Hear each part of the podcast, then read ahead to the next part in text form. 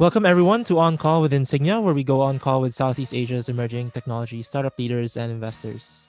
Today, joining us on call from Singapore is Ernest Chew, Chief Financial Officer at Carro Group, the largest and leading automobile marketplace in Southeast Asia. So I'm really excited today because Ernest is the first CFO on our show, and I'm really interested to know more about what tech startups look like from the CFO perspective. So I'm really glad to have him on the show. Welcome to the show, Ernest. How has 2020 been so far for you? Hi, Paolo. Thank you for the invitation. How is 2020? In one word, extraordinary. I joined Carro early this year. It's been a roller coaster journey full of challenges but exhilarating. Yeah, I'm really glad that 2020 has been a year of new beginnings for you, and it has certainly been a year of change for all of us. And before I move on to the story behind how Ernest joined Carro early this year, let me share more about his background. Before joining Carro, he spent more than a decade working at HSBC, where he rose through the ranks to become head of the capital goods and automotive investment in Asia Pacific. He received his bachelor's from the University of Nottingham and his master's in engineering from Cambridge University. He now brings his broad experience in capital raising, financing, and M&A advisory to Carro. And that's exactly what we're going to talk about today how he brings his broad experience from banking and investments to scaling a tech company and what it looks like from his perspective as a CFO. So, first things first, I'm sure listeners would be interested to know how you made the jump from investment banking executive at HSBC to startup CFO at Carro. What's the story behind the transition? It had been a great 14, 15 years in investment banking. It's grueling, but a great experience. For many investment bankers, it's a lifetime where burnouts are quite common. I have learned as much as I could in banking, frankly. I've worked in three financial centers across three continents Hong Kong, London, New York. I worked on landmark, complicated, and cross border deals worth billions of dollars. I rebuilt the Asian team at HSBC. Along the way, I've met incredible and very inspirational people but I was far from burning out. In fact, I was full of energy and I wanted the next chapter to be even more exciting. I wanted to meaningfully contribute to building something with a strong growth, something future proof and tech related. At the same time, leverages on my strategic automotive banking and capital raising experience. Ideally, but not as important, was going back to Southeast Asia, where I'm originally from. So when I came across Carro, this reminded me of an advisory mandate for a private equity firm in their acquisition of a Western used car auctions business. I watched that business since grow five to six times to a two billion pounds business over a decade, despite it being in a mature geography. So the opportunity was a perfect match with Carro. First, tech and strong circular growth. Second, the role leverages on my experience. Third, going back to Southeast Asia in itself, a vibrant region with strong growth markets. Yeah, I think it's really inspiring that even after you mentioned like a lot of your peers would experience burnout after decades of working in the space, but then you still felt really energized to find new challenges, right, from a professional standpoint, and also even from an industry standpoint, looking at what are the opportunities in the automotive space. And it's interesting how the insights you've gained from working, as you mentioned, working across three continents the past decade has helped actually inform your decision to eventually transition your career to Carro. So, taking from this experience, what would you advise other, you know, finance professionals coming from big banks or MNCs who are thinking about transitioning to a startup environment? So I had over the course of my work dealt with larger startups. Also during my garden period, I read a lot of books about startups. I spoke to friends from the startup. What's a big deal, right? But all I'll say is nothing could prepare you fully for the startup experience. Firstly, there's the size. I was part of a giant banking corporation. I was used to dealing with much larger businesses and deals. Startups a lot smaller in many sense. In one instance, I had a coffee with an ex-colleague who is now country head of banking. When I probed on their lending appetite, she asked if I was missing a couple of zeros. We, we had a good laugh over coffee and we remained friends. As a CFO, I would query about a thousand, two thousand dollar costs here and there. But back in banking, this is frankly, a tiny fraction of travel expense for bankers. Second, growth in a startup. In a big MNC, when people talk about growth, attractive growth means double digit percentage year on year growth. A few hundred percent growth, it's pretty much unheard of. Given our size, Carro doubling or tripling in revenue is actually quite feasible with the right planning and team. Now, on a third point, the speed of communication and decision making. At big MNCs, decisions take quite a bit of time, plenty of analysis, sometimes quite complex and complicated, then plenty of discussions with many stakeholders across the globe and across many businesses. Even one senior hire will take weeks, if not months. At Carro, discussions are done with one a very small group of relevant people. Now, whilst in the past, Blackberries kept me hooked to my work, now we communicate via WhatsApp at Carro and the response generally are very quick. We are very nimble. Decisions are made almost instantly. In fact, I come to learn at Carro that a bad decision is better than no decision at all. Frankly, mm. a complete 180 right. degree turn compared to corporate who tends to want to perfect the plan before deciding on something.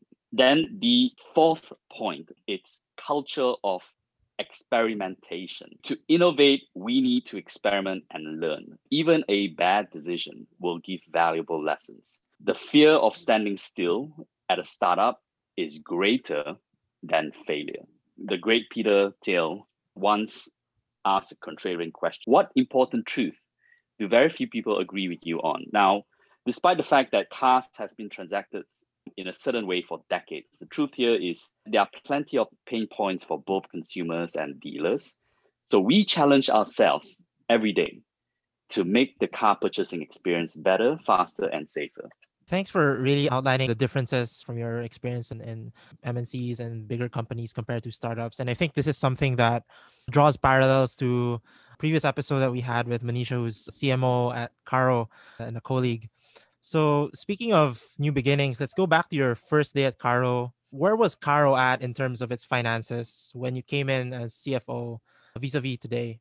Were you faced with any significant challenges to overcome or opportunities to unlock? Significant challenges, but really because almost immediately after I joined, there were the COVID 19 lockdowns across all our countries. Of course, there were fleeting thoughts whether I had joined the startup at an awful time. Could this lockdown last for a year or longer? And more crucially, will we run out of cash?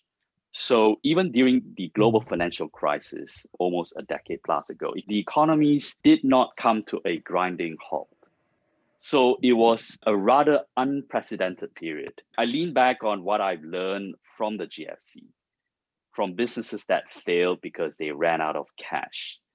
And from the used car auction business, which we advised our PE client to purchase in the midst of an economic crisis, we looked at our toolkit. A few things that we did, we did immediately. We went to conserve cash, slash all expenditures, and cash up. Very meticulously went through expenses line by line. We cut down marketing immediately we looked at payrolls, we monitored our cash position very closely, and we looked at monetizing inventory as well. We went to banks to borrow, even though we didn't need to yet at that point. We were, in terms of finances, we were okay. We were barely profitable, but we had to pull the handbrake and jam the brakes immediately or risk even more potential losses. Now, on hindsight, I think we were a bit too conservative coming out of the lockdown. We lost a bit mm-hmm. of momentum but we were okay. More importantly, we were not swimming naked. We had okay fundamentals. Most importantly, we had cash and we were not over levered. The bad times can bring out the best in people. We switched to survival mode in those crucial months. We have a great team who worked very collaboratively. Together, we looked at our opportunities, our processes, we looked at switching gears and we positioned ourselves coming out of this. For example, we talked about opportunities. In periods of economic uncertainties, now you throw in the pandemic. How do we make used car purchases safer, faster, and the natural economical choice? The other opportunity was our subscription business, which really appeals because there is no long term commitment, no residual value risk, but addresses the population segment who needs a car for basic needs and do not want to take public transportation given the pandemic. Yeah, I really think that all these initiatives that you've taken from, as you mentioned, slashing expenditures, cashing up, and even rethinking how you look at the core business of Carro, which is really the used car purchases. I think all of these things that you've set in place, along with the rest of uh, Carro's leadership, has been paying off. And the company has been EBITDA positive for the past eight to nine months, which is uh, almost since the lockdown started in Asia. Was this trajectory planned out? What were the factors that enabled Carro to sustain this balance sheet? To our CEO, co founders, and senior management credit, we had always planned our businesses to be profitable or have a path to becoming profitable. We used the lockdown to seriously look at our OPEX, our fats, and ways to improve our efficiencies. We came out of the lockdown leaner and meaner. In fact, our cash position did not deplete during the lockdown, and we were free cash flow positive. Right. And speaking of cash flow position, another interesting development in Carro's capital raising journey is that recently also raised 110 million US dollars in debt financing. So, what was the thought process behind pursuing that financing at this point in its growth as a company and given the current market environment? And I'm sure founders would be interested to know since this has been a topic that's been discussed a lot, especially over the pandemic. What advice would you have for founders who are looking to raise capital this way? That financing is actually a very important source of liquidity, plus a much cheaper form of capital than equity. We have a lot of assets going into the lockdown whether in the form of financing receivables or vehicles that can be asset backed. We didn't want a gun to our head and certainly be forced then to fundraise at unattractive valuation at frankly the wrong time. From a signaling perspective as well, the ability for a startup to secure close to 150 million Sing dollars debt financing facility really demonstrate a strong conviction from banks who are generally very conservative backing startups. So, in a nutshell, I think that is important to think about debt. But my advice is to raise debt. It's important to have high quality assets as collateral and think about being profitable amongst other factors as well. Right. Yeah. I think it's sort of a self fulfilling prophecy in a way that you have to have that profitability to then raise that debt, which then signals that trust and conviction from more conservative investors. And in an earlier answer, you mentioned about how to navigate this period of uncertainty. Leadership had to rethink how to deliver the used car offering in a COVID era, right? And mm-hmm. you know, accompanying that, you also mentioned in a previous interview that the used car business is counter-cyclical in the sense that the downturn has converted what would have been new car purchases into more short-term used car purchases. So, how do you see this trend reverting, if at all? Because, for example, in the US, we've seen how this trend of higher used car purchases has boosted the growth of a lot of comparables to Carro, right? Like Carvana, CarMax. Do you see this trend lasting beyond COVID? And how would economic recovery impact this used car market in Southeast Asia in particular? No, I do not see this reversing. There are at least two major factors in our favor. Firstly, there's plenty of structural growth in used car industry in Southeast Asia car penetration as well as used car to new car ratio is still low.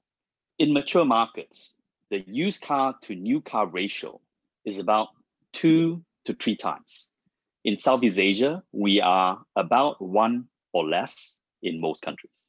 Secondly, increasing penetration of e commerce and digitalization, including for car purchasing. Carro is one of very few groups with tech in our DNA we are not just building a marketplace platform and an ecosystem, but incorporating big data, AI, and machine learning in our processes. This will enable us to deliver superior customer experience. So, in short, we believe the pandemic and economic crisis accelerates the growing acceptance of used car and trading of used cars via e commerce and digitalization. Right. And I think it's a really good sign for the business because a lot of change has been happening because of the pandemic, but we're not really sure if that is going to last.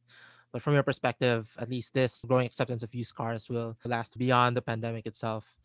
And aside from being a marketplace for used cars, Carro has also had a lot of different business lines. So you have Genie financing and B2B business, right? So we're seeing a lot of similar tech platforms that initially started out in low margin businesses find a path to profitability by flywheeling, quote unquote, into adjacencies. So as a CFO, how would you advise founders to think about this kind of growth trajectory, this kind of ecosystem building, so to speak. How would you advise founders to think about that so that it is cost efficient and effectively widens margins for the business? You're absolutely correct. So, the way we think about our marketplace is like the Alibaba for Southeast Asia for cars. Then you build the verticals around that to monetize and increase the profitability of the business. The adjacencies need to fit into the ecosystem, capture more profits, and a natural organic expansion that give customers a seamless experience. Right. And getting into this kind of growth trajectory often involves risk, especially if you're doing it at a really fast pace. And this risk comes along with spending a lot on marketing, growing the team, hiring, product launching. So, how do you balance this risk from a financial perspective while at the same time being prudent with spending? At Carro, and quite differently to large corporates and large MNCs, as I alluded to, experiment or small experiments are very encouraged. These experiments don't cost a lot of money, but we can learn and innovate. Then a larger incremental budget to support the product growth. Essentially, the culture we have is you need to try and learn something out of these small experiments without deploying huge amount of capital. So the risk of failures are generally lower. Right. I think it's a really important point that you brought up about having that culture to really engage in these kinds of low cost, small experimentation. So I really think having that culture at Carro has really benefited how the company has grown over the years. And it's been mentioned that Carro is projected to reach a billion dollar run rate by 2022. From the CFO perspective, where is Carro on that journey? And what are the opportunities that you're looking forward to taking to reach that goal, perhaps even faster than expected? So the short answer is we are well on track for that growth. In September, we had a 500% year on year growth in terms of revenues. The momentum continues to be very strong.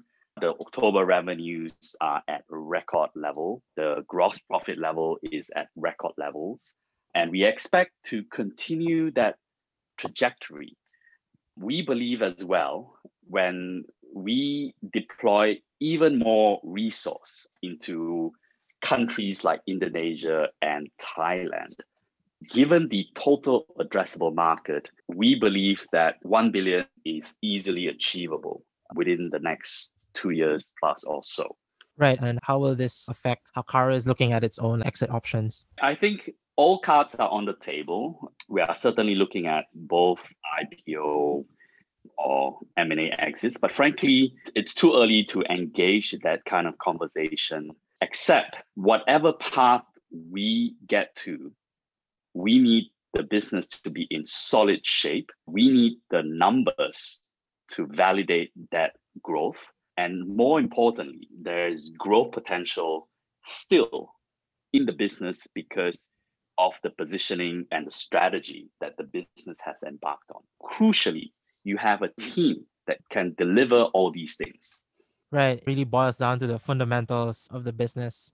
And regardless of what path you're going to take in terms of an exit or staying private, really looking forward to Carro's growth in the next three to five years. And to wrap up our conversation, we always ask our guests to join us for a rapid fire question round, sort of like a fun corner in our interview that has been pretty serious, right? So just short answers, one liners, no need to elaborate, but if you feel like doing that, go ahead, right? So, first question What are for you the top three skills that CFOs should have? I think a CFO is not just a chief financial officer. A great CFO, in my view, is a chief future officer. In that context, the top three skills I think are be strategic. You see the big picture, you link finance with the strategy, operations, tech, and even recruitment. You complement the organic and M&A growth. Second, forward looking. Focus on growth, not just historical numbers, with a common sense approach to growth and risk planning. Third, create a financial culture and discipline, solid financial skills to create a methodical culture around analysis, interpretation, and tracking of numbers and metrics. Suffice to say, you need to bring the company and the people to become even stronger. So this is not about one CFO dragging the cart. It's actually the entire team playing its part and the CFO helping to guide that ship. And then who is a CFO or a leader that you look up into your career? There's someone I felt he's not a CFO, but mm. I think he's a great leader, Barack Obama. He shows that each and every one of us that ordinary people can do extraordinary things and the future rewards those who presses on. In my sense, this is very relevant even to corporate. Right, right. And I think this really ties into what you said earlier about CFOs also being chief future officers as well. Earlier, you mentioned about reading a lot of books during your garden period. What is one book that you would recommend for CFOs or fellow finance or investment professionals? So I have one which is not exactly a CFO book, strictly speaking, Peter Thiel's mm-hmm. 0 to 1 for me, that's a real introduction to finance professionals moving from a big corporate to a smaller startup and how to operate nimbly within that environment. Right. What was one takeaway from that book that resonated specifically with you? Experiments, then challenge things that has been in existence for a long time. Just because it's been done for such a long time doesn't mean that it's the right way of doing it. Doesn't mean that there's no way to innovate and become better. And there's plenty of examples how companies differentiate and become better. The other thing I'll say is it's not always the first to market that dominates an industry. Sometimes it's better mm. to be slightly behind, but learn all the mistakes that your predecessors or competitors have done. Then dominate the industry. A startup needs to be contrarian.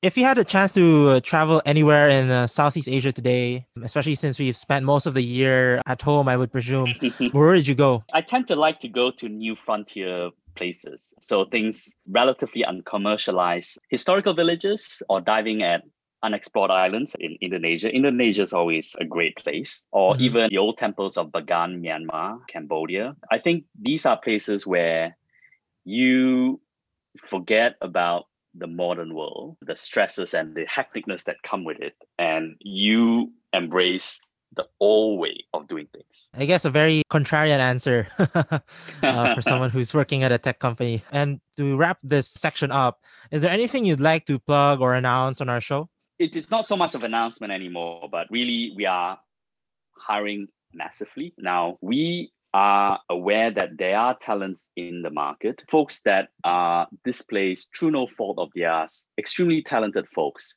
who want to find a new home, please talk to us. Where would be the best way to reach out to you guys? Any one of us, we are very happy to make the introductions or the necessary connections to get that through. All right. Yeah. So for our listeners, I'll link Ernest's LinkedIn in the description and the transcript in case you guys want to reach out and explore career professional opportunities at Carro. So thank you again, Ernest, for spending your time here on call with us today. A lot of practical advice, interesting stories as well coming from uh, your banking mm-hmm. experience uh, leading into a startup, and also some contrarian insights into what it really takes to scale a startup, especially during this time from a financial perspective.